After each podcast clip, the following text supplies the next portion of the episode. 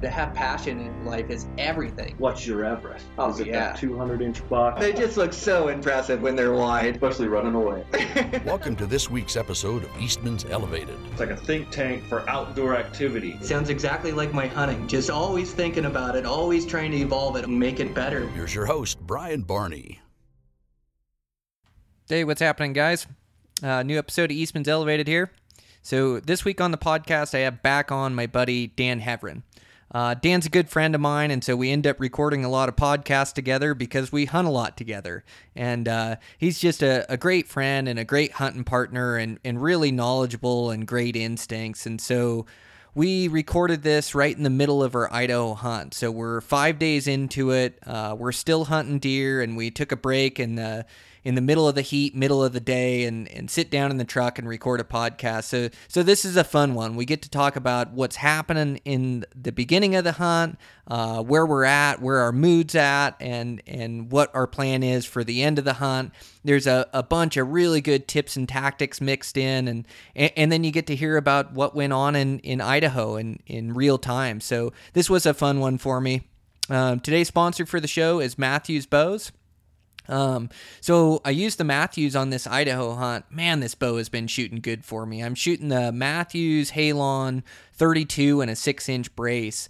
And uh, this thing has just been lights out. Uh, you know, I'm, I'm really getting used to the Mathews brand. This is the second one I've had, and the, the second year I've used it, and uh, it's just shooting really good for me. Every day I go out and on my practice sessions and and uh, throw arrows down range, and it's just amazing the the groups I'm getting, the accuracy and the forgiveness, and and going to that six inch brace, I'm getting so much more performance out of my bow and shooting a a 450 grain arrow um, you, you know, at, at higher speeds and probably the fastest bow I've ever shot. But I, I just can't say enough good things about Mathews and the bows they're putting putting out and, and the forgiveness of them and, and and they really shoot well. I'm really excited about it. So thanks for Mathews for sponsoring the show. Um, over there at Eastman's, um, so we've got the new Eastman's Bow Hunting Journal just came out. In fact, I just grabbed it from the mailbox and and I've got an article in there um, about advanced stalking tips. Uh, I'm really proud of it. It's got some great tips, start to finish, uh, about spot and stalking, and, and just different theories on on animals and how to move in close. Uh, I also had another article I worked on uh, with Dan Picard, a really fun one, uh, three fletch versus four fletch. Um, so we kind of go back and forth and give our opinions on on why we use what fletching setup we use and and why. And then I saw another one in there about backcountry safety. I haven't got into it or, or read it yet, but um, that looks like a really good one. Making sure that we're all keeping safe out there. Um, you know accidents can happen and things can happen and it's something that's that's got to be you know on our minds constantly on these backcountry hunts and in fact i'm i'm hunting now. I've got one of my buddies over from hawaii and another one of my buddies from hawaii uh, sean that was on the podcast. Um, he went hunting some extreme country there in hawaii and um, he had to share his water with a buddy that forgot to bring his water. And you know i don't know that's if that's what did it but sean's just in excellent shape and a great hunter and, and can just go for miles and miles. But he he got really sick like um, almost liver failure and he's still in the hospital now um, just our thoughts are with him as I have one of his Hawaii buddies out here hunting with me now. And it, it seems like he's on the mend and getting better and, and kidneys are working good and liver's working good. But man I mean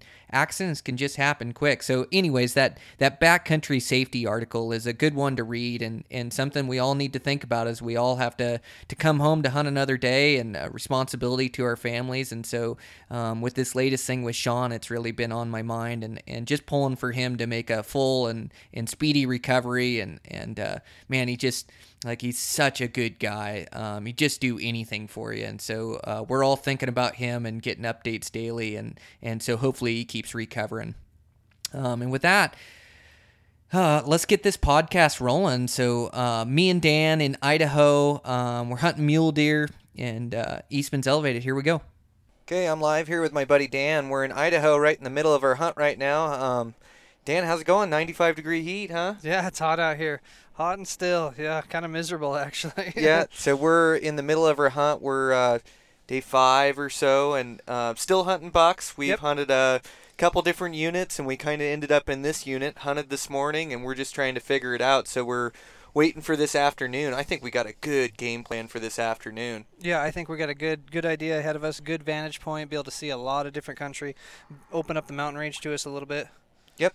Um, for sure, yeah. Uh, Get on that good master vantage tonight and look over this whole range there. There's got to be a buck come out there. And so, um, let's see. We started our hunt. Uh, we've had a rough time here in Idaho. Yeah, yeah. It hasn't been one of our easier hunts, that's for sure. Yeah, so um, and we're used to going all over and hunting mule deer, and we we both live in Montana, but we've hunted uh, Colorado, Nevada, uh, New Mexico, Arizona, Utah. I name it, and, and for mule deer, we probably Yeah. hunted it. Um, so this year we didn't draw any tags. We went for Idaho, a state that we've never hunted, and just tried to learn it. Yep. Yeah. Get a couple ideas. Um, look at a few maps and, and Google Earth it. And you had a you scouted it a couple times, I think, and uh, had a couple different ideas and uh, different opinions out there of where to go and what units to try. You know, we're kind of limited with a uh, over the counter tag, but uh, there's a lot of lot of units available. Yeah, there's a lot of units available, and yeah, I mean the scouting, uh, all the country looked great, and the the country we've been in this trip has looked great. But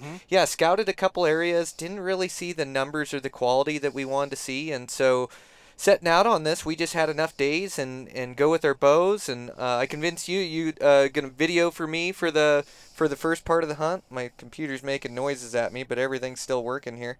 Um, so yeah, you were gonna video for me for Yeah. Eastman's, which was just great. Really helped me out, man. That was just awesome. You committed to that. Yeah, it was a blast. You know, I never really done it before, so it was good uh, learning experience for me, and uh, you know, good to help you out. You know, and then having a tag in my pocket, you never know what might happen. yeah. So then we have a tag, and and then we'll we'll switch off. So we started off the hunt, and we had different ideas of where we were gonna head. A couple different units we were gonna check out, and so we started off in one high country unit. Well, I guess to start the trip. We just got in and we were driving up, and some of the lowland country looked mm-hmm. pretty good. There was a lot of alfalfa down there and some desert terrain, and so we figured we'd just pull off and just throw our glass up on the hillside and see what we could see in the shadows. I think you picked out an elk or something Yeah, there. yeah. There's one cow. You know, there's a lot of public land. Yeah, a lot of of public. land. So it's actually kind of cool. So it's like you got to take advantage of the public right off the hayfields, and you know, in Montana, you know, any hayfield pretty much that's privately owned is going to have a deer or two in it. It's just Yeah. the way it is. Well, and we're flexible. We can Yeah. hunt anywhere from the desert to the high country, and that's kind of the way we went about this hunt. Is we could hunt anywhere where we found deer. Yep, exactly. You know, we don't care what the experience was. You know, um, chasing chasing bucks around with the camera and the bow in hand. I mean, who cares if it's high or low? It, it don't matter. It'd be Yep. fun. You know, fun either way. So yeah, it was just pull off the side of the road. You know, let's let's glass this. You know, we're on public. That's you know both sides road public. That hay, right outside the hayfield's public. So it's like we might as well start glassing. We're in the hills. Yep. So uh, we pulled off glass a little bit. Like I said, I think you saw an elk. There were some gorgeous ribbon cliffs in there Yeah. that I thought there might be a muley buck bedded under. And then I went to start my truck, and the thing was dead. the dead battery. And it actually happened in about the best spot it could happen. Yeah, I mean we were a few miles out of town. Uh, we still had cell phone service, luckily. Um, but yeah, we were yeah a few miles out of town and uh, 90 degree weather and no uh, no truck. no truck. So that was the start of our trip after getting down here. And so uh, we finally flagged down a guy after I could have been more than 30 minutes or so. Uh, you know, and one one rig drove by us Yeah. all the way as we were Didn't even waving slow down. yeah, hood up and the whole deal, but no big deal. Uh, this guy stopped, gave us a jump, uh, went back into town, changed out the battery, and back out. But a guy should really have one of those battery jumpers Yeah. with him. I think I will on every trip because we use our truck as a home base a lot of times, and you just take it for granted that it's always going to start and always going to Yep. go. But if it doesn't, man, oh man, you could be miles from the nearest help or town or ride or even cell phone service. I think it's easy to do. I mean, imagine getting all your gear out first thing in the morning. You know, it's still dark. You're grabbing all your gear and make sure everything's good to go. You know, lock your truck and you left your, you know, the the lights on in the in, inside the truck, or you leave something on, or or you know, you're sitting in the truck, you're listening to the radio too long or something. You don't even think about it. You go to shut your key off and hide your key and, and hike, and you you know you're gone for four or five days. You come back to your truck just exhausted. All you want to do is get on the road, go get a burger and a beer, and uh, your truck's dead. yeah, can and you, you know, and you know you don't have cell phone service in 90% of your places you hunt. I you know it. So it's like, yeah, I don't know. Uh, I think one of those jumper things is a good idea. Uh, I run one in my RZR all the time just to make sure um, you get a, get a long ways back and battery goes dead and and uh, so it, it'll jump it you know a few times out in the field. Uh, I wouldn't rely on it, but at the same time, it's better than nothing. Yeah. Oh, just like a backup, even if it was just one jump. And they make them Yep. pretty small nowadays, where you don't gotta carry this huge piece of machinery. A whole with jumper- battery with you? yeah, exa- exactly. But we got we went and got the battery changed out, and uh, lucky luckily enough, that's what it was. I I hate playing that game. Is it the Yeah. b- battery or the alternator? Yeah, It seems like when you have power problems, that's always the game you're playing. But uh, yeah, so we got a new battery in it. So then we were off on our hunt, and so uh, we headed towards some high country, just kind of looking along the way at the lower stuff as we went. And high country is really our specialty. That's where we we've hunted a lot of different bucks, and where we found a lot of our bigger deer that we've harvested. Yeah, some great bucks in the high country. You know, we get we get to hunt pretty much all of it. Ninety percent of it's going to be all public, which is. Did you get him? I think I got him. We had a fly buzzing around in the truck here, so we're just in the truck. We got wires going everywhere. Oh, yeah, Just trying to record just mid hunt. We just cut this afternoon free. Uh, but yeah, you were you were saying the Yeah. high country is where yeah, we do you good. know it's public land. Uh, usually you don't run into a whole lot of guys. You know, it's uh, it's pretty difficult. You know, in this this weather and the terrain to grab your backpack, put all your food, your water, all your gear in it. I mean, you're you're running 40 pound, 45 pound pack, and you're you're putting six, you know, six, eight, ten miles in to get gain in elevation. I mean, I think you and I gained probably close to two, 2,500 feet in elevation, probably. I mean, it was it was a pull to get in. Yeah.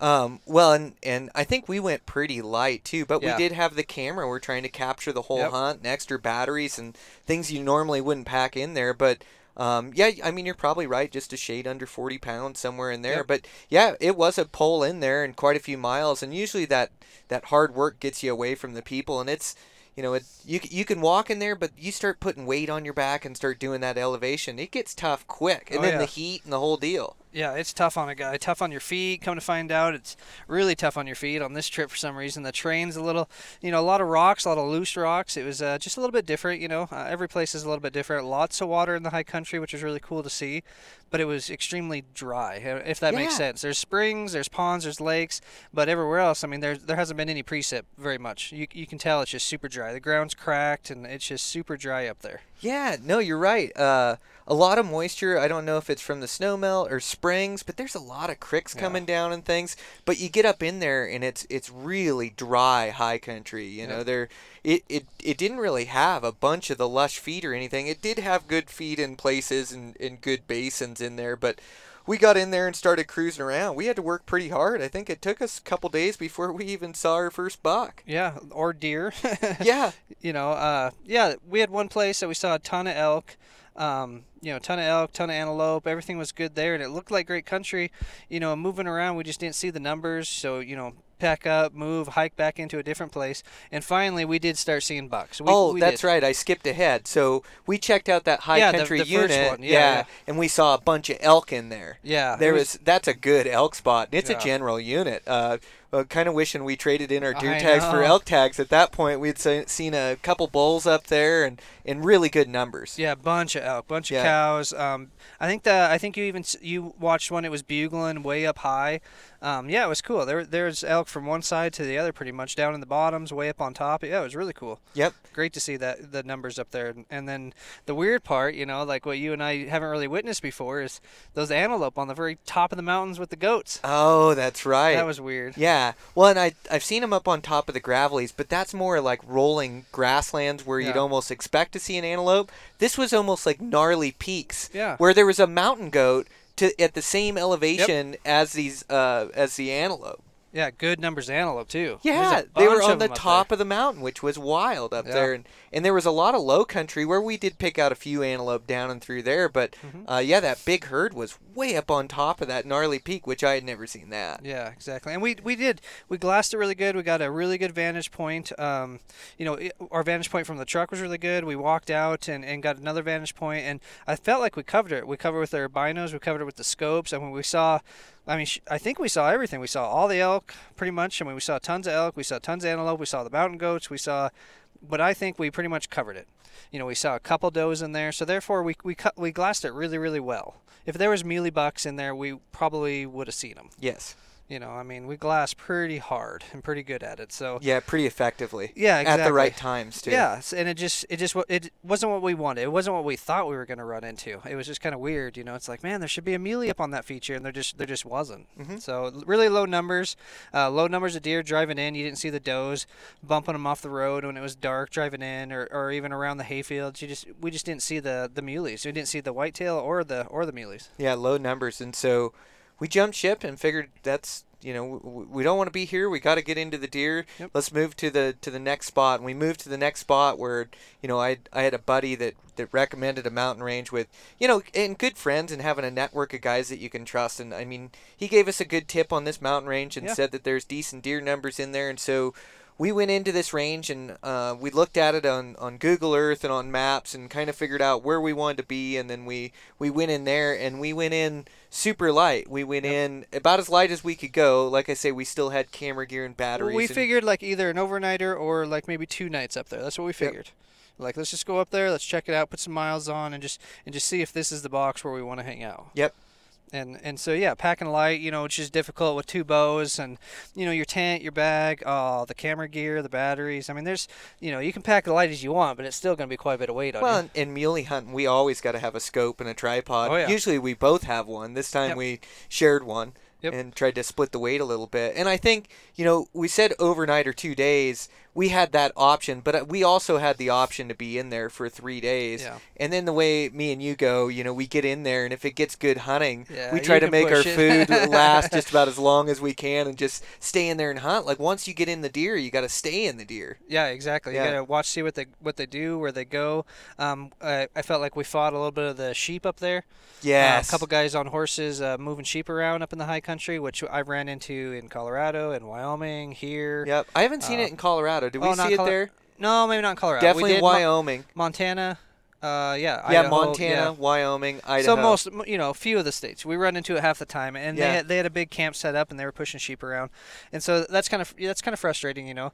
Uh, you, I've been into Wyoming in the past, and I've scouted it, and it, it was just phenomenal Mm-hmm. scouting. It was great, and then you know, go in there uh, a couple days early before season, you go up there and you don't see anything, and all you see is sheep tracks, and, and you Mm-hmm. Know, right where right where you scouted, it's just the whole hillside apparently was just now just covered in sheep. they roll right through muley Oh, country, don't Oh, yeah, they? they love yeah, well, and, and I think you're referencing last year hunting Wyoming. Yeah. We had that happen a couple years ago when we hunted Wyoming. Remember, we had scouted that spot. We had seen that buck that we Oh, the thought went buck. 40. Well, the sticker buck that we thought went 220, 230. Oh, yeah, yeah. We also saw the one that we thought was close to 40 inches Oh, wide. that's right. It He was, was a a toad.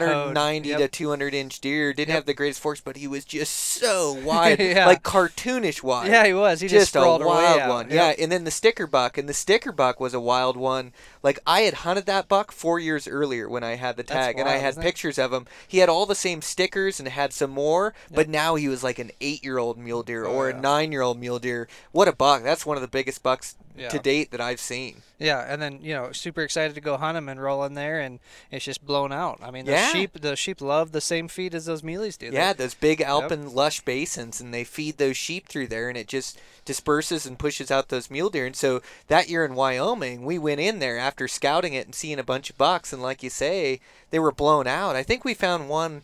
What didn't we call him? Like the ugly buck or something? yeah. you he remember was- that buck? remember we he didn't. odd. Yeah, he was a nice, like I mean, he was a a, a big looking deer, mature deer, but it just wasn't quite what we were looking for. Yeah, I don't remember. for. He was either had something weird on his top, top, and it was just kind of a weird looking, goofy buck. Maybe a like super crooked main beam, or I don't know. It was something just yeah, small odd. fronts or Yeah, but not even that. He was just uh, I remember he had something Just weird ugly, with him. The ugly buck. The ugly yeah, duckling There not many ugly mule deer when they get big racks, but yeah, I remember that was our nickname for him or Yeah. something. He had something weird going on, but we passed him and we just couldn't find the deer in there that we had scouted. We went Yeah. all over that place, spent a couple days. We we actually ended up backpacking out of there and then backpacking into a new spot where Yeah. we'd you know you got a good stock on a couple bucks and I think I ended up killing one like the last day in there. Yeah, it was the last day we were gonna hang out, and uh, you killed the buck that that we um, watched. I think from day one when we were in there, we watched him. Yeah, watched him shed his velvet. Yeah, that was awesome. What a great, Yeah. great. We actually underjudged that buck. His ears were so wide. His ear tip to tip spread ended up being over 26 inches from tip to tip. And And, so we underjudged that Yep. buck quite a bit. And We so guessed him at 170. We were Yeah, like, that's a good 170 yeah, buck, which mid is a great buck. 170s. Yeah, it was a great buck. Like you say, be But happy not- to take that buck, but We it- were hunting some toads. yeah, in that area, we Yeah. know it so well and have hunted it so much that Yeah. we were holding out for some really good ones. That deer ended up going 190 inches. Whoops. That- that's uh, that's the only time I've had him grow when Yeah. you walk up to him. I mean, we've killed some good deer, but yeah, just his mass and his deep forks. Well, and he also shed his velvet, and so he was hardhorn. Yep. And in velvet, they're 40% heavier. They appear bigger, and so you're looking over all these velvet bucks, and you got this one hardhorn that you're That looks you're scrawny, you know? underjudging the Yeah. whole time. But yeah, it was a nice buck. But so, anyways, we headed in and went in light. I think we could have made it last for three, four days if we had to. One, two days if we couldn't find what we were looking for. And we got in there.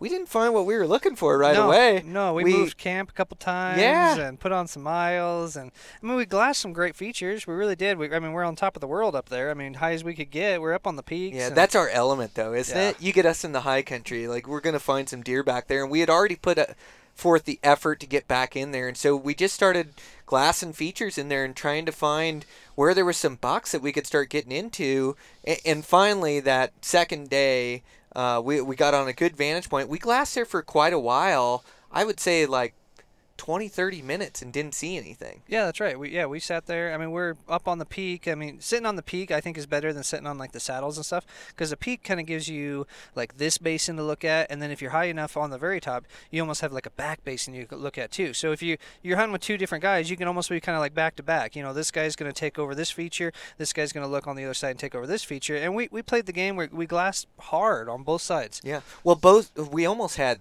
th- you know, because we could see two basins. Yep. The peak we were on split two basins, so we Yeah. could look at the left basin and the right basin, and then we could also look behind us in Yep. that back basin and look for them. And you know, they're just uh, they're just lower deer numbers. What we found so far, we haven't really found the spot yet, but we finally started to pick out some bucks. We we picked out a hard horn or.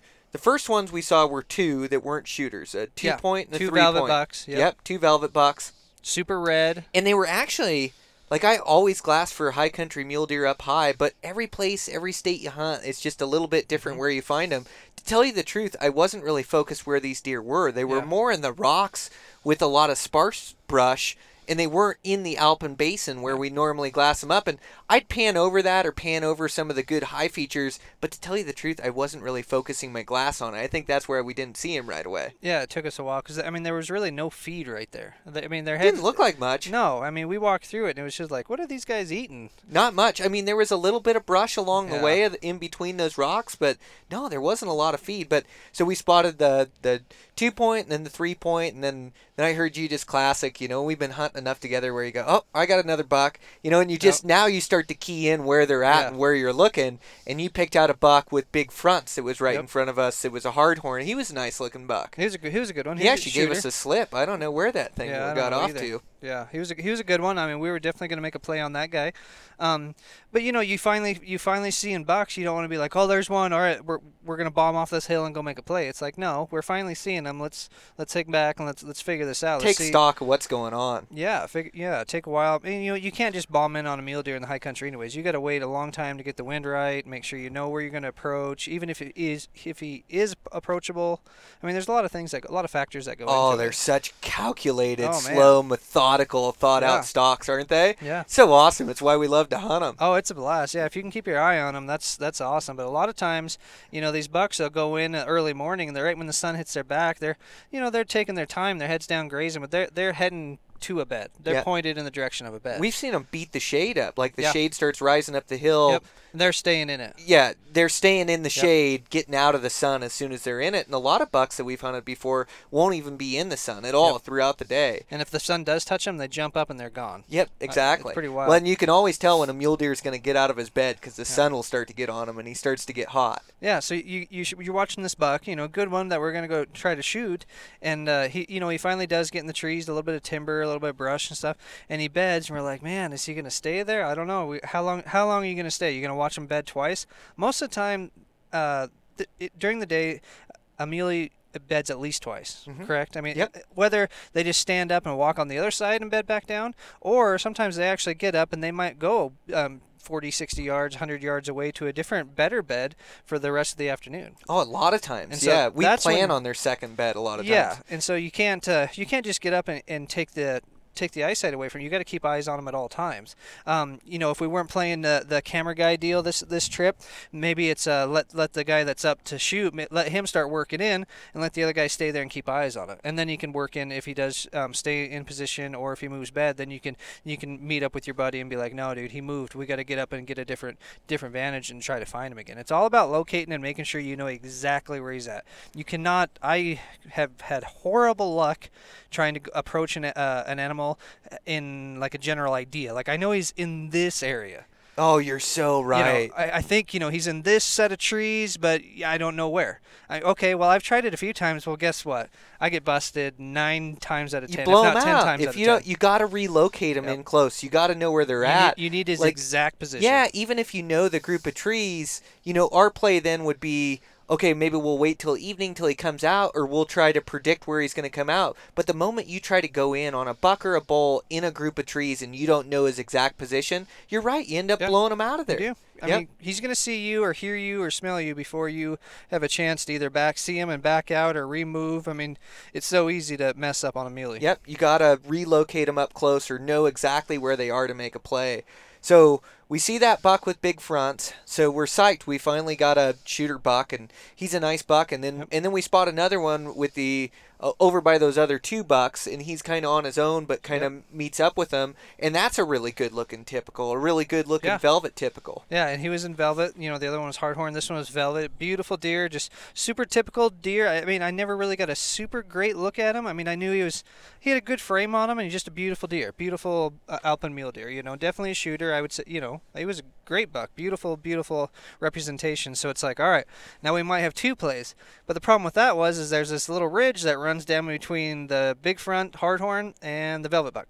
And so it's like when they're coming, they're actually they're working their way towards us, but towards us, what, several hundred yards away across Yeah, the. if, I mean, if not a mile away yeah, I mean it's like you don't. They're not going to work all the way to you, but they're going to work um, in a direction where we're going to lose track of. them. Yep. And we tried to move down the ridge and keep the vantage point, Yeah, but they just tucked in there too tight. And same thing with the hardhorn. We had a good view of where he was going to bed, but just like those bucks always do, they're just slippery in that country. And so he came down and got behind just a little tiny hill or bench, and we knew he was by the big dead tree. And I saw him. I was trying to follow with the scope. And when we're watching these deer and we want to make a stalk on them, you know, we're we're trying to to watch their every move and watch exactly where they bed down. It's so easy to lose them in your glass. Or you're watching that deer, but then you kind of glass off looking for another one, and you go back and he can be gone. And so you really got to keep your eyes on him. And so I watched him to the final moment, and he was right behind this big dead old tree in a little bit of a hillside where we couldn't see him.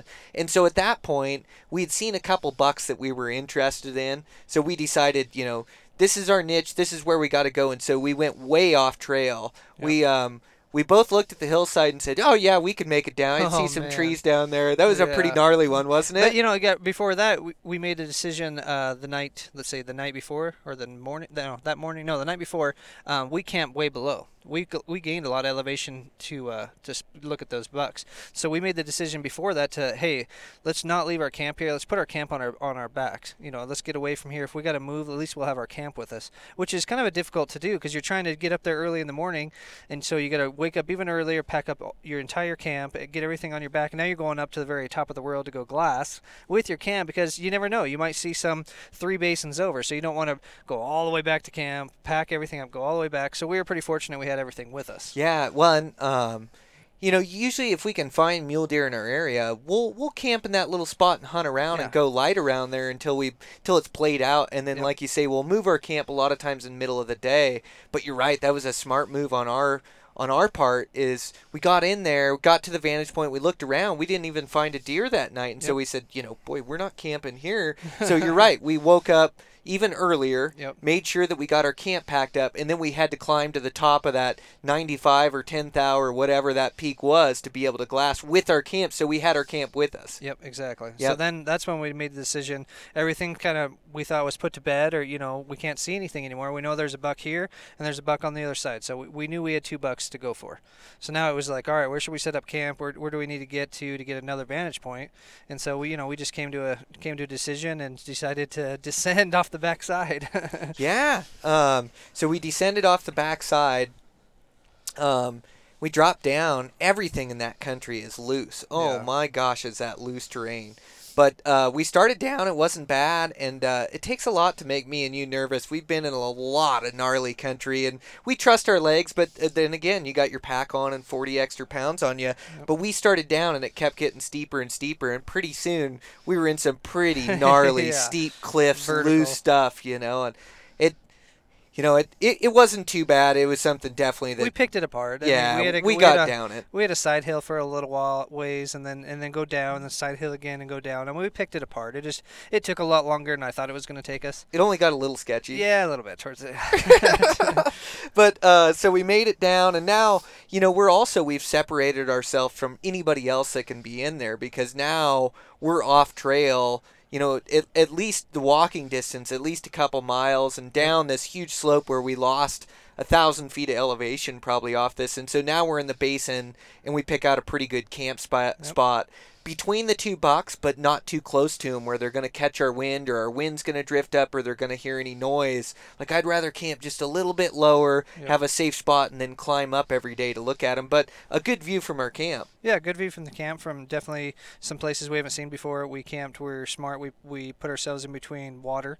We had a little tiny stream, little spring next to us, and then a little pond, lake deal on the other side of us. So that was kind of nice. It was it was good. Um, nice shady spot. So Doesn't always happen where you can camp near. Water in muley No. country. Like a lot of times you're going without. And we we were hunting so hard and so active on this deal. We we were not drinking enough water. I know I'd said before that I can survive off 32 ounces a day. And I don't know if we were quite 32 ounces a day apiece, but we were pretty close, in between 32 and 50 ounces a day to keep running on everything. Yeah, which we, we had to because we had to uh, make decisions. Um, we had to get up there. We knew where a couple bucks were like in the area. You know, like I said before, the general area we knew where they were. So it's like, all right, we got to go super light now. Um, so therefore, very little water. Minimal weight as possible. Get up there, bring the scope, of course, bring the camera, get everything, and, and go try to put eyes on that buck. Well, yeah, and um, so we camped near water, so we could get fresh water, but we were up on the peaks the whole Yeah. time, whether we were glassing or trying to make a move on those bucks. And we knew we wanted to make a move on those bucks, and so what we had 32 ounces apiece, and it's like, well, this will make do. We're not going back down there to get water and then going back up to make a play. So now it's it's early afternoon. We know where these bucks had disappeared to, and so we started working up this center ridge in between them, and, and we're being real cautious and careful. We definitely don't want to jump anything off this ridge because it looks pretty muley too. It does, yeah. There's Yeah. there's a lot of little features that we didn't see before on the backside, and a lot more trees and stuff in there, and buckbrush, and so yeah, it was good. We just you know sneak sneaking all the way up, getting elevation, and we had to climb quite a ways to get back up there. Oh my gosh, yeah. We, well, we about went to the top of that peak, really. Yeah, exactly. Um, well, I think we we did at towards the end of the day or whatever. But so we got over there, and then we started glassing by the old dead tree, looking for that buck with good Yeah. fronts, that hard horn, and we picked him out in there. yeah, we did. We, we found him. Um, almost almost got busted um, from the the mountain devil bird. The oh, grouse. oh yeah. yeah, she was kind of a she was being kind of a brat. But, oh, uh, so typical. Yeah, we walked right to the edge where we're going to start looking at this thing, and we're keeping to the shadows, and we're being really quiet, and all of a sudden, this grouse flies up like right in front of us. yeah, you the know? buck's right there. Yeah, like, and oh, those those bucks know those grouse too, and Yeah. and bulls too. You know, all of a sudden they know something's up there and alert, and so we go, oh no, you know, and so glassing down, and then we find the buck, and then sure enough.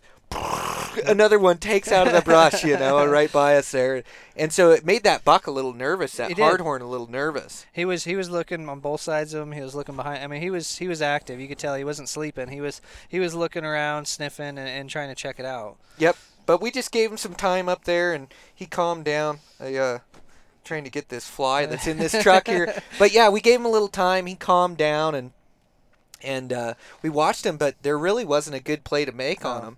Not in his bed, and and so our only play was really to wait till evening till he fed out, and hope he fed out in a good spot where we could where we could make a go at him. We did have kind of like a a plan to say, well, maybe we could make it down and around, circle around, and get in that hill and get in striking distance. And then when he comes out tonight, Yep. we'll be close enough to see him where he's going to come out, and then we can make a play on him. So that was kind of our backup plan. It was, yeah. We, Yep. we we figured we'd have at least a play on him. We'd at least get ourselves in position just in case it we did get a correct win and we could we could get in there. So I mean, we had, we had a play. We Yep. had, we had a plan. Yep. We sl- we backed out of there nice and slow because there's that other grouse that was sitting on the branch right above us, just staring at us. Yes. And so it's like, all right, don't don't do anything. Let's just back out of here and let him calm down. He did get up. We watched him get up. He did rebed again, right on the backside of right where he was. I mean, like five yards away. So at least we knew his exact position. And yeah, so we had a plan. Mm-hmm. But we also, in the back of our minds, were like, well, where did those other ones go?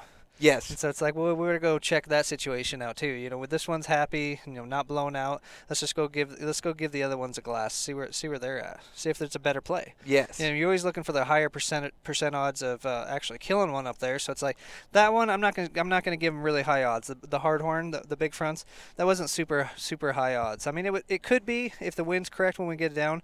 But you know, it's let's just see if we can find a different buck with a little bit higher percentage. So we decided to go see if we can find those other ones. Yeah, so we we went up and we just barely made the bench there, and we kind of expected them to be down lower in a different group of trees. We couldn't see it. It was like this fold of the land, this this drainage that went kind of behind this hillside from where we were glassing from in the morning. And then as we started to climb up this thing, we couldn't see back in there until you made it all the way to the top. And Yep. so we just get over the top and.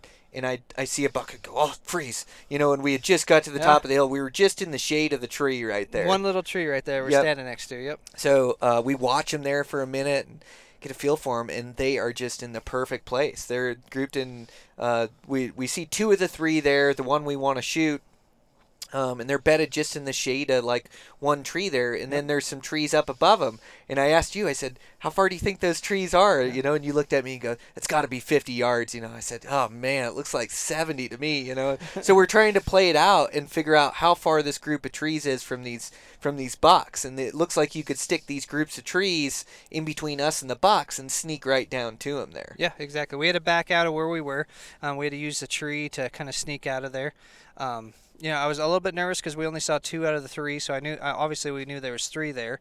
Um, so you know, back out, take as much time as we needed. We had all day, so it's like, no, let's just creep out, nice and slow. We got away with it. We backed all the way back down, went up and around, and then got got that tree, you know, aligned properly. I mean, we are actually pretty fortunate. We knew we were like, yep, that's our tree. Let's walk right to it.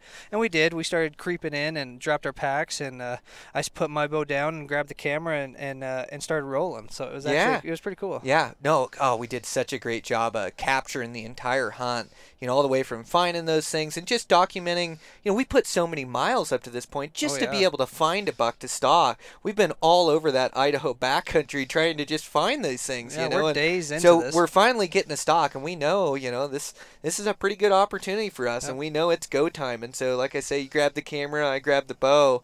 Um, what a cool stock! I mean, Oh, that's man. that's what you live for is stalking those high country muleys. Had climbed all those distance in and around them, but but this is what it's all for. You Yeah. know, this is this is the fun of the hunt. This is where you finally get to make your play, and and it's hot out, and you got those those crickets going all around you making a little noise. But that Idaho country is not easy to stalk in. It looked like it was a perfect stalk, but as we got going, everything was loose on that on that slope. Well, what's that red leafy stuff? I, you know, before Yeah. a few weeks ago, I bet it was green because there's some there was some newer stuff up there that's green, but this stuff turns bright red. Yep. And it is cr- it's like foil or I mean bubble wrap up. If you touch it and it, it just makes a ton of noise. Yes. It's just crazy. Well, and yeah, so that brush, yeah, it's like uh gosh, corn flakes or I don't I don't even Yeah. know. Like you don't even got to step on it. You just brush against it Yep. and it just yeah, exactly. you know, it just totally makes a sound.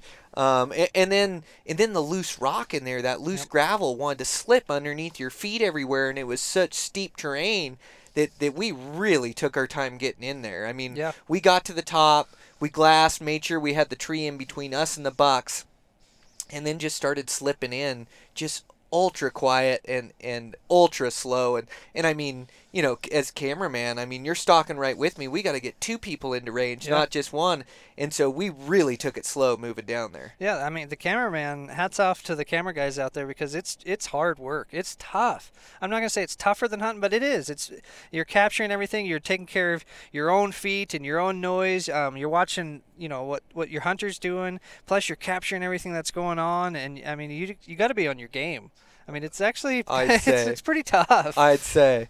So we we started slipping in, and I just trust you. We've hunted so much together. You're such a good bow hunter and such a good stalker that I I know you're making the right moves behind me. And then and then also I you know I, I told you you go how do you, how do we make sure we get the shot on camera? I said well you you know when I when I drop my rangefinder you know when I do this or when I start drawing back you know I'm just gonna trust you got the shot that you're over my shoulder Yep. capturing everything with me. And so that was our game plan going down and.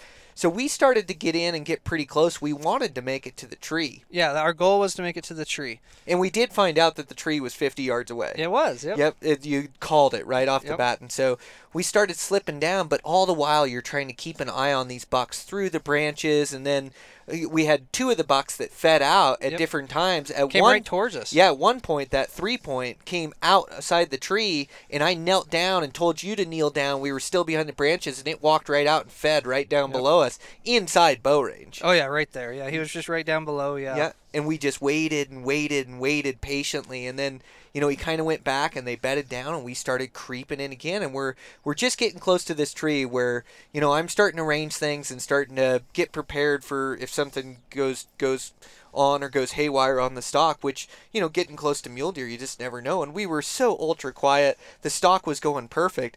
Well, all of a sudden, you know, we got those afternoon thermals, but the way you are in the mountains, like that wind had swirled, and all of a sudden I felt it. I felt a little breeze on the back of my neck, Yep. and I actually felt it twice. This was the second time, and I started to get nervous, and so I had an arrow nocked. I was ready. You were rolling the whole time. Yep. We got down, and we had one little opening in the trees where I could see that nice four point bedded down Yep. there. Like a little like a little window in the trees. Oh my gosh, it was a little window in the Yeah. trees, yep, for sure, amongst this big tree that's in front of us, and it's covered high and low and then gets wider in the middle, but it is just a little opening in the trees. Well, and all of a sudden, all three of these bucks stand up, and it's high alert, and it's go time. Yep. And so I I looked through that sliver of trees and thought, yep, I can make that shot, and clicked my rangefinder and got a range on that buck, and then you know I I centered in between that window of trees. Got a nice broadside. Didn't check with you that you had Yeah, the buck no, on no, film. Like no, I say, it was just- it just was all on. trust. Yeah. and so uh, and sent that arrow, and man, the arrow dropped in perfect. I mean, it looked good. It dropped right in there, hit that buck, and he went out the backside. You captured the whole Yep. thing, which was just crazy. And the buck went out. He should have tipped over dead. Yeah, exactly. Yeah, it sounded good. It looked good. Um, we replayed the footage, and yeah, it looked like perfect shot. I mean, he was quartering away just enough that you you slipped it right in there, right in the back of the ribs there. I mean, it looks looked legit. I mean, we Oh. we both said we looked at each other, thumbs up, dead buck. Dead buck. Yeah, he was Yep. gone. He was done. And he ran out, and he just didn't play that hurt. Nope.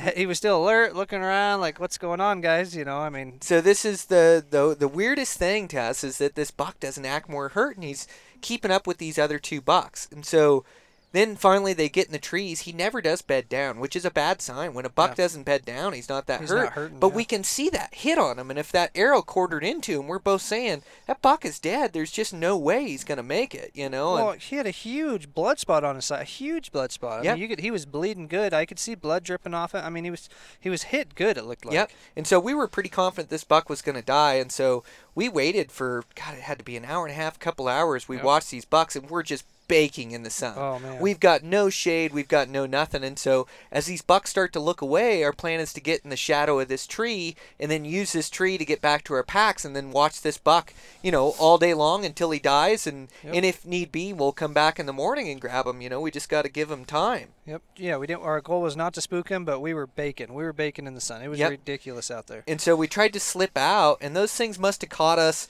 on the edge of that tree Yeah, or the I edge of so. those branches moving.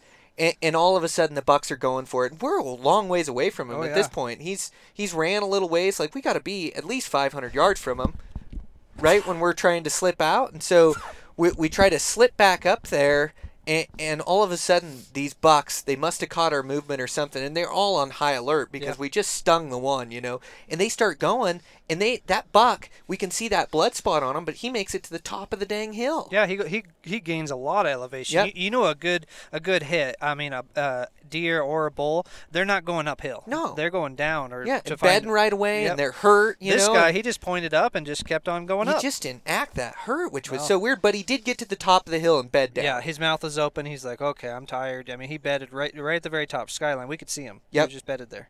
And so, you know, we started getting nervous, but you know, we just kept telling ourselves, we're gonna get this buck, we're gonna get him, you know, Yeah. we'll- whatever it takes, we're gonna follow him. And so, you know, I uh, we actually sent you back, Dan, for um, both the packs, and so you had to figure out how to how to bring two Yeah. packs. But I took off on a run to try to keep up with that buck because he went over him, the top of that ridge. You know, I didn't know how much he was gonna be bleeding, and so I wanted to get to a glassing point where I could catch this buck and see where he went, or try to keep eyes on him until he bedded. And so I made it to the top of the ridge, and I just caught this buck going over another little ridge. I thought, oh man, he's traveling country, and so I'm starting to get a little worried. And I, I come back, or I watch this basin, and I never see this buck show up in this basin. And so, you know, I figure he's right down below me, like bedded in a group of trees. I just can't see him, and and so I go back and I meet Dan, and he's got both the packs. He had walked both the packs up. You'd somehow hooked them together there, where Yeah. uh, you know you got him got him up there. So we, I meet up with Dan, and we just start talking. You know, what's the smartest idea? Do we do we come back in the morning and then search these groups of trees down this drainage? You know, do we go grab that next vantage point and see if we can find them down over there? And so we watched that basin for I don't know, probably 30 minutes or so. Yeah, we got up higher. We started getting some elevation just to make sure we didn't spook anything oh, again. Oh, we cut blood up there. That's what that's what changed it all. Is you you were very confident on saying you know he went right down in here and I yeah for sure it made total perfect sense. We got up on the top, we're getting ready to sit down, and all of a sudden we see blood on the rocks up Yes. there, and we're like, what the heck did this guy do? So he went down off the other side, went down in the trees, then turned and went back up to the top again. yes. It was just, and then it's like, all right, this isn't really making sense. So then it was like, all right, let's sit down, scratch the hedge for a little bit, and there's in the rocks and the rock slides up there, you can you can follow blood. But when you start getting in this sparse grass and just nothing really around, I mean, we're getting blood every 30, 40, 50, 60 yards maybe, and it's it's not much. uh-uh. You know, he bedded down on top. We checked the blood there, and it was not much there either. No, I know it. It Yeah. was so strange for where the hit was, and so we just kind of kept track on where this buck was headed and where there was blood, and tried to grab vantage points and find him. And we we burned pretty much the majority of the day and couldn't find this buck. And man, was he traveling drainages. And we did see another uh, another hardhorn deep fork buck down in this bottom, and but we kind of circled around and looked for this buck and and really we were we were walking back to camp at the end of the night we Yeah, hadn't we- turned up this buck again Yep. we didn't know where he had headed and But we didn't want to go, you know, bushwhacking and, and have him jump. You know, it's like let's just give him give him the time. We don't. I know we don't know exactly where he's at, but at least tomorrow we, we'll know he's be dead. He'll be dead overnight. He's gonna Yep. die. So there's no point in, in really trying to, to figure this out. Let's just let's regroup. And so we took we took a shortcut back to camp. We, you know, we Yep. rolled down on this ridge and where that hardhorn was. We wanted to get a closer look at him for, for me, you know, because I'm up I'm up next with the bow. 'cause I- we were both confident you got this buck. I mean, it was a great shot. yes And so it's like, all right, well, you know, time to time to switch. You know, eventually the next day or whenever after we get collect this buck. And so we just you know watch him a little bit, note where he's at, and just start walking back. You know, and then we start we go over this little ridge. You know, in, in that buckbrush and, and just trying to pick our way across and then just freeze. I freeze and I look at you and I'm like, holy crap. Right there, 20 yards. This buck stands up. He's that's the one. That's the buck right there. yeah I just walking back like- the direction we hadn't been glassing he that circled, direction He circled all the way back around. Yep. Went all over the top, then down off the other side, and then back up to the top, then all the way around back to where like he was he was pointed in the basin that we shot him in. Mm-hmm. And I mean that's where he was heading back to. it was a lucky break catching him and and we were confident we were going to find that buck but the next day like you say you don't want to dive down and bushwhack and jump that buck give him more adrenaline have him go where you can't find them then. And so you're limited. All you can do is kind of glass from the top and you know and, and try to kind of make sense of what's going on. But yeah we had no idea he was that direction. But yeah we jumped him out of his bed Yep. and it it had been five hours since i hit that buck or Oh, yeah. something. Yep. um, jumped him out of his bed and he ran. And so you know, we instantly made a game plan. Okay, Dan, you go right. You watch that opening. Make sure Yep. he doesn't come across there. Go check for blood. I'm going left all the way down to that bench where I can glass back up and see where he went. Yep. Both just, of us on a vantage point, yeah, so just could cover. it. trying to keep eyes on this Yep. thing so we can recover him. And and uh, I start going down to my spot, and I look down there, and all of a sudden I see that buck, and it's Yeah. it's our buck. Yeah, it's our hip buck, and you know he's he's out on that on that point, and now he's hurting. He's sick now. Yeah, so- I can tell he's hit hard. I gave you the 10, 15 minutes. You know, nothing came out. I saw a few other uh, does run out of there, and I gave it some time. And I didn't know if you had eyes on him or not. I, I couldn't see you. I, I knew where you were going to be, but I could. We had no communication, nothing. So I went back to his bed to just get an idea. It's like, hey, maybe we can actually track this thing. So I checked checked his bed. Huge pool of blood there, like dead pool blood. I mean, it was, it was there. Yep. And then I, I went down probably 15 yards to where he ran down, and yes, there's blood. Big bloods here, bloods on this this sagebrush. I mean, I was like, yeah, we can track him if we have to. But the plan was meet up with Brian. He's got advantage on the other side. So I back out of there, and I start rolling the rock slide over, and then I and then I catch catch you. You're waving at me, and I'm like, what? And you're telling me just you know be quiet and slow down. So I slowed way down and snuck down to you, and you you had eyes on him or watching him. He was he was bedded way below us, just bedded again, and he was bedded like a dead buck. Yeah. He- yeah, he was. he was hurt. Yeah, he was spent. So so yeah, we just decided we you know, you don't know what the right move is to make and it always depends on the shot whether you go in put another shot on him or you you wait him out till evening and it was like Man, I'm just gonna I'm gonna finish this deal. I don't want him to get up again in the night and go to a different group of trees, and so I snuck up, got another arrow in him, and, Yep. and killed him. And man, it's just so awesome to be able to get it done on that buck. But we had some lucky breaks on that thing. So then we started looking at where the hit was. Like, why did that Oh. buck not die in sight? It's the weirdest thing I've ever seen. I think I've ha- had it happen one other time to me.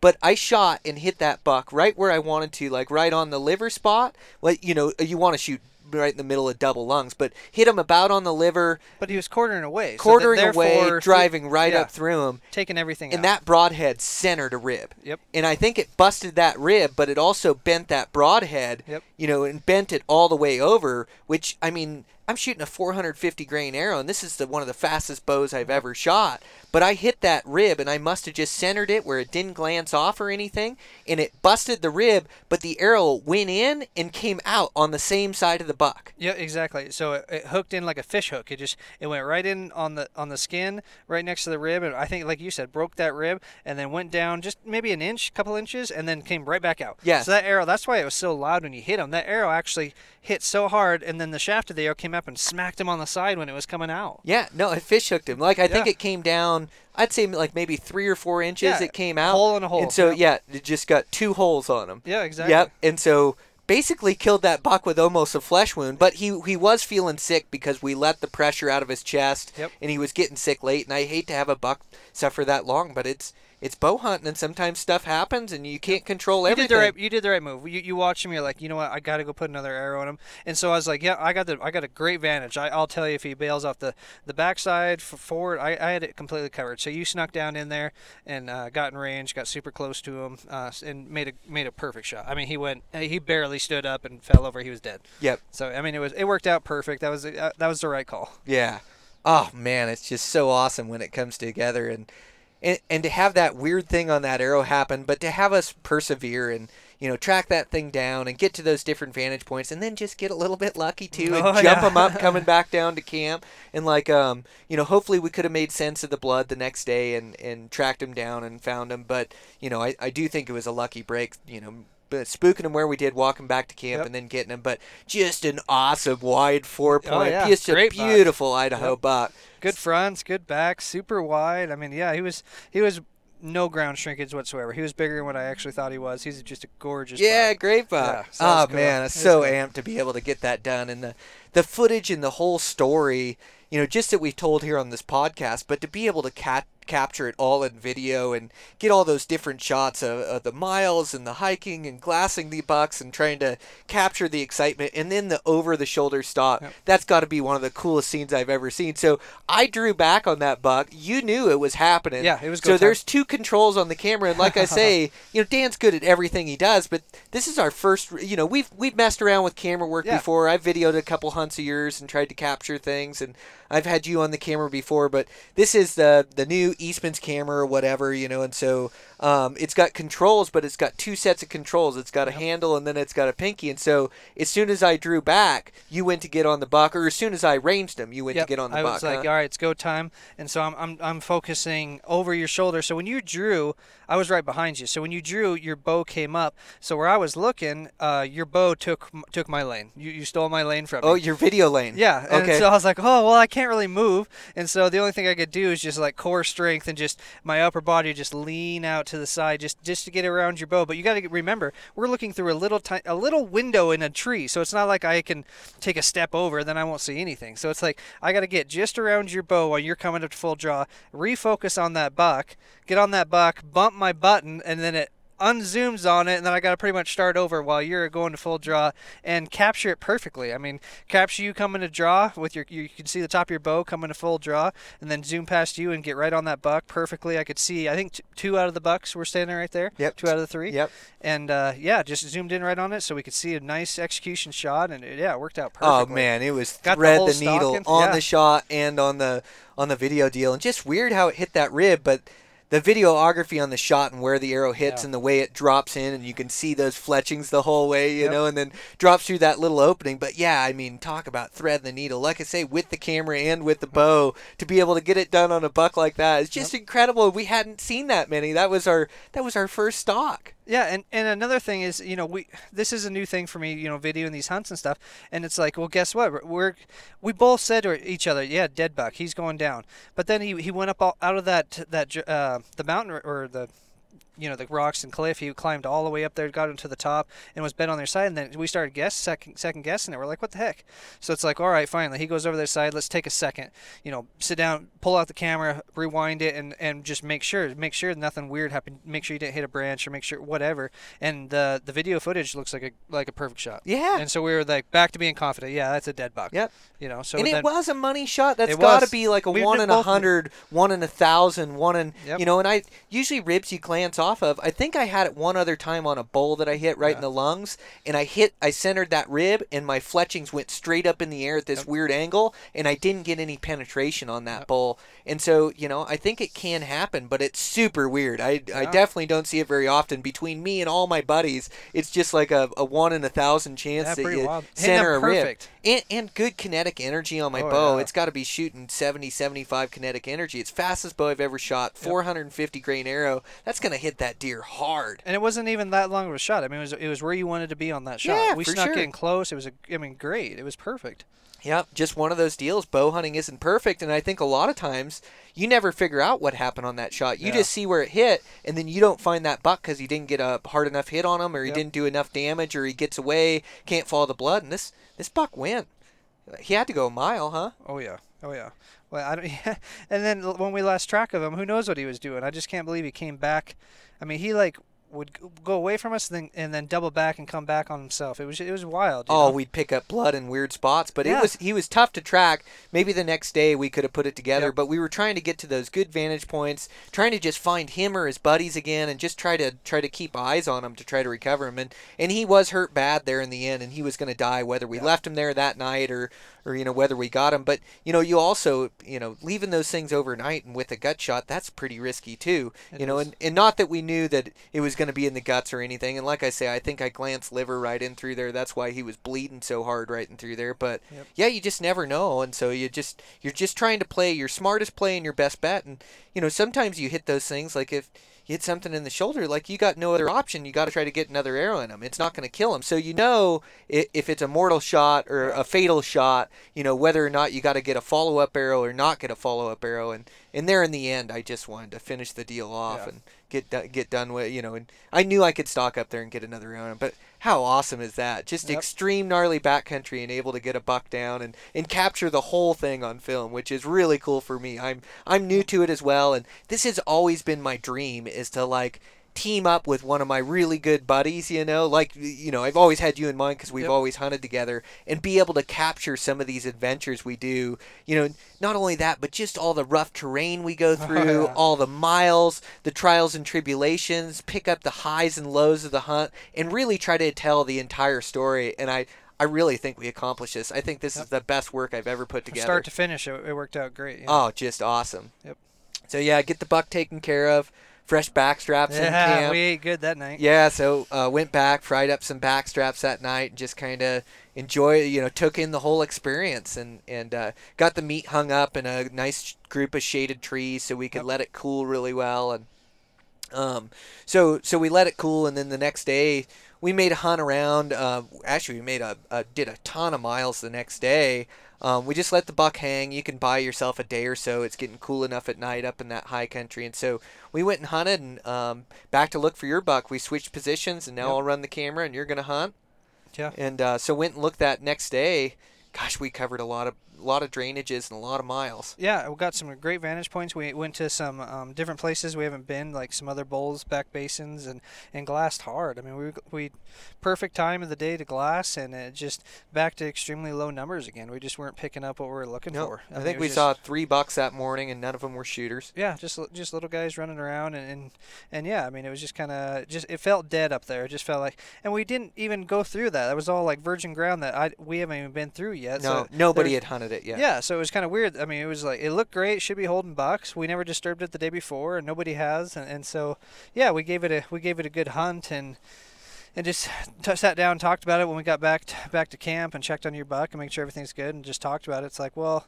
I mean, we just covered the main basins where we want to cover, you know, and there was, you know, some other hunting pressure and stuff up there. We had a guy on the back of us, um, our second choice where we were going, but there was already that was already a guy hunting back there, so it's just like, well, you know, how many other places did we got? So we made the decision. It's like, well, we still haven't even made it to some of the um, units that we wanted to hunt. We haven't even seen them yet. Yep. So we made it. You know, it's, we got to get this buck out anyways. It's it's getting hot. Um, the meat felt really good. It was nice and cool in the bag. So we uh, took down camp and uh, loaded the packs and got some some footage and some some good pictures and decided, you know what, we need to, need to regroup anyways. We need to get this buck on ice, and I think we made the the best decision. I think Oh, we're yeah. good. Well, yeah, we had to come out, get the buck out, get him on ice, and then you know our decision was: do we come back into this spot?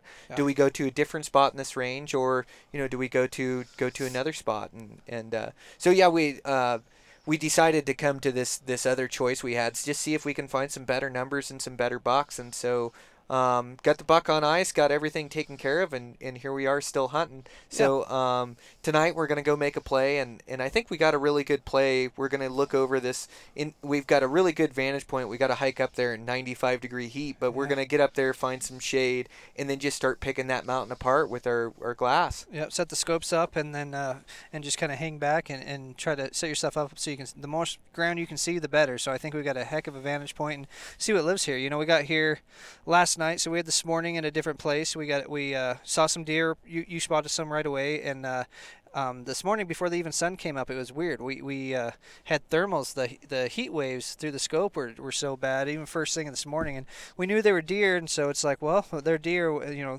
how they were acting, the location. They're up pretty high. We're like, well, they definitely. Chances are they, they are bucks, and so we decided to pack light and head up there. And come to find out they were does. So it's like, by the time we get back, uh, um, need to regroup and, and figure it out. So we're just going to move around and learn this country, and that's what one of the things Brian and I do really well is is uh, we don't we don't care if we got to move camp every single day. It don't it don't matter. It's great to learn different country. I've never hunted this spot before, and and so yeah, the more we learn, the I think the better off we're going to be. Yeah. Um, gosh, I just love learning new country, and so yeah, I, we got a great game plan tonight. Hopefully, we locate a buck, and if he's close enough, we'll get a play, and if not, we'll set up in the morning. And so yeah, we got a, a couple more days, two, three more days. We'll try to hunt and get your buck, and then you know the neat thing about Idaho too is we can always come back late too if Yep. it doesn't happen. But exactly. but I've I've got faith. I've got confidence. You know, we're gonna we're gonna see some bucks and get some more plays here. We just got to keep working hard at it. Yep. Keep covering country, and whether we got to go up here for a we're gonna go up for a day hunt and check it, but we may have to load up the backpacks when we get back and do a night approach up there and go Yeah. sleep with the bucks or whatever it takes to be into them and get some more stalks and and try to get another one killed. Yep, we'll figure it out. That's for sure. Yeah, well, man, I can't thank you enough. Uh, just such a good hunting partner, and thanks for helping me out with this film deal and helping me capture this whole thing. And so, um, yeah, just uh, we'll we'll try to turn up some bucks and try to finish this thing right. Nope, sounds great. Thanks, man.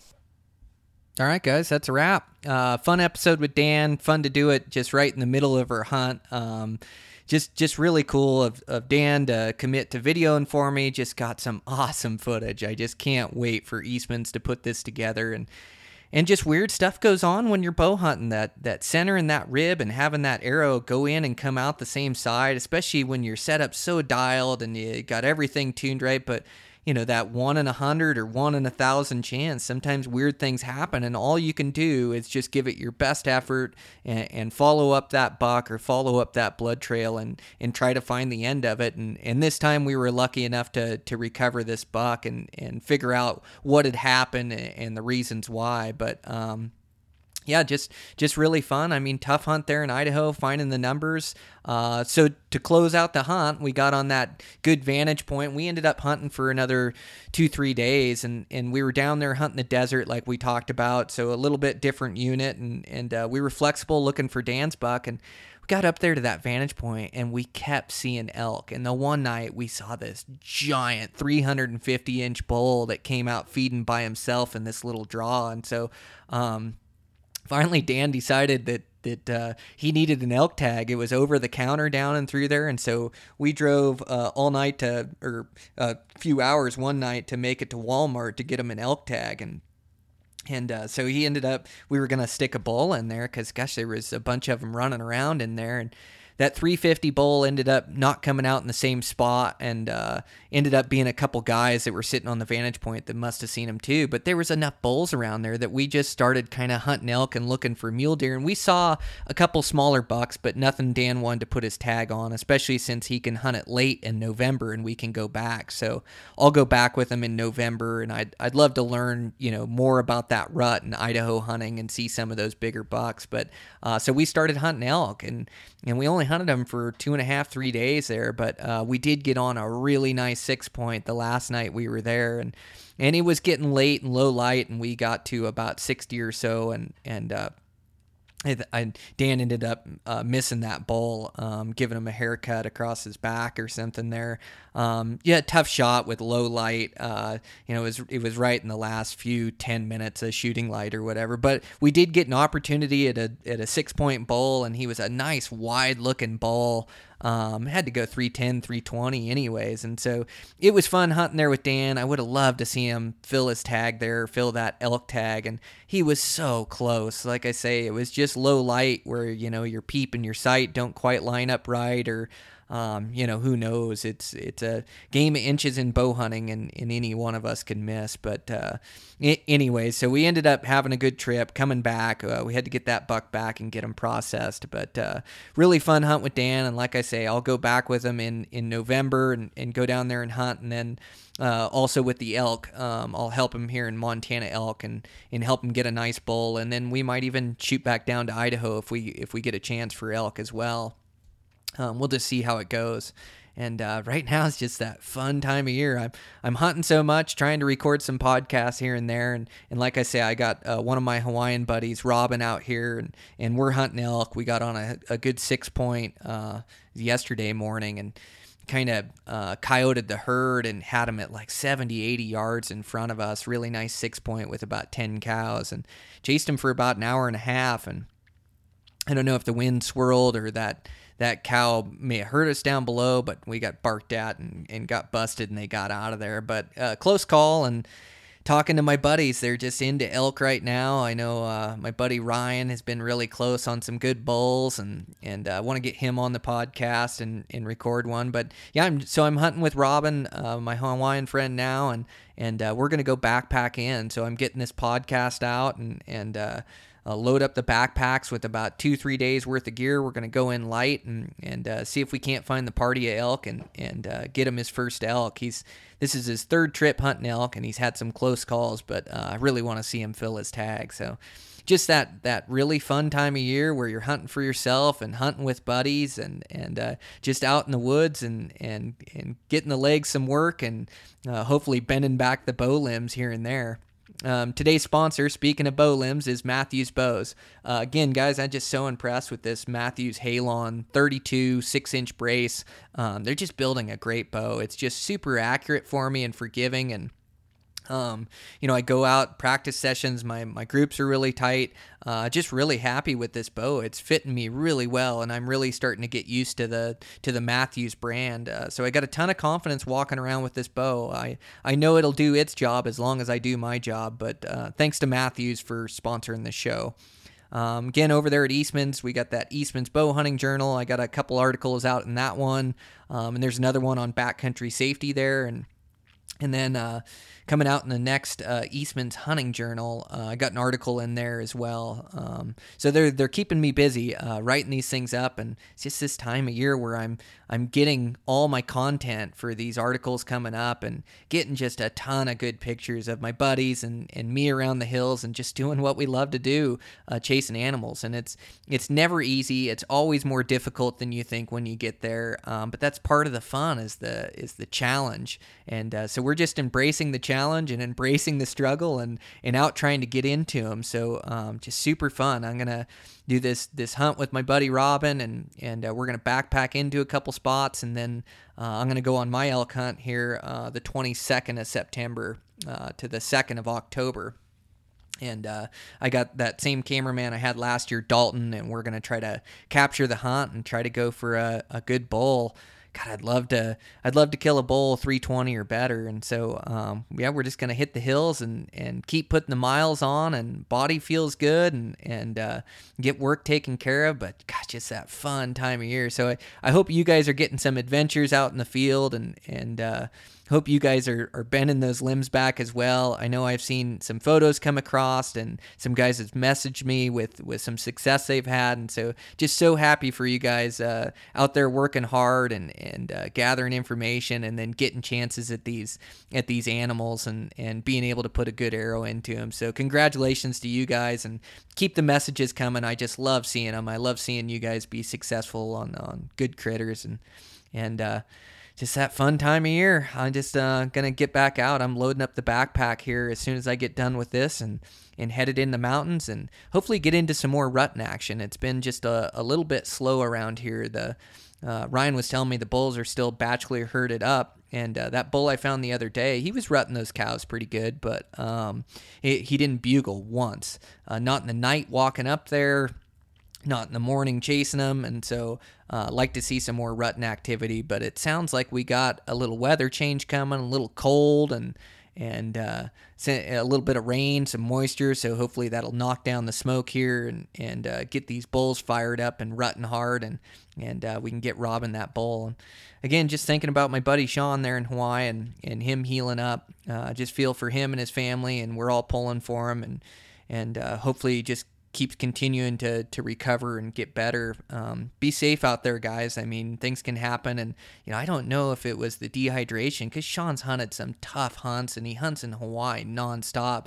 So it's like some other factors, contributing factors that are going on, or something really weird uh, with his body. But he's in good care there. They they flew him to the big hospital, uh, I believe on Oahu, and uh, so so he is recovering, and, and we're just pulling for him and, and thinking about him nonstop, and and um, uh, for him and his family, and, and just hoping he makes a, a speedy recovery here. So he's in my thoughts as well. Um, that's the episode, guys. Uh, thanks a bunch for all the support. Sure appreciate it on social media, the downloads, the the iTunes review.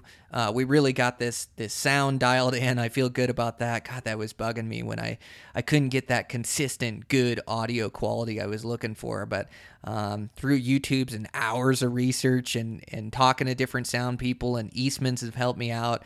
I think I'm finally dialed in on on both my Skype recordings and my live recordings. So gosh, it's just like a weight off my shoulders to make sure that I'm getting out quality audio to you guys, and and I just want to continue to get you the best content out there to to make you a better hunter and and to get you fired up and motivated to be out in the hills. And so uh, keep hunting hard, guys, and and uh, make sure to send me a picture if you guys are successful out there, and and I'll check in with you guys next week.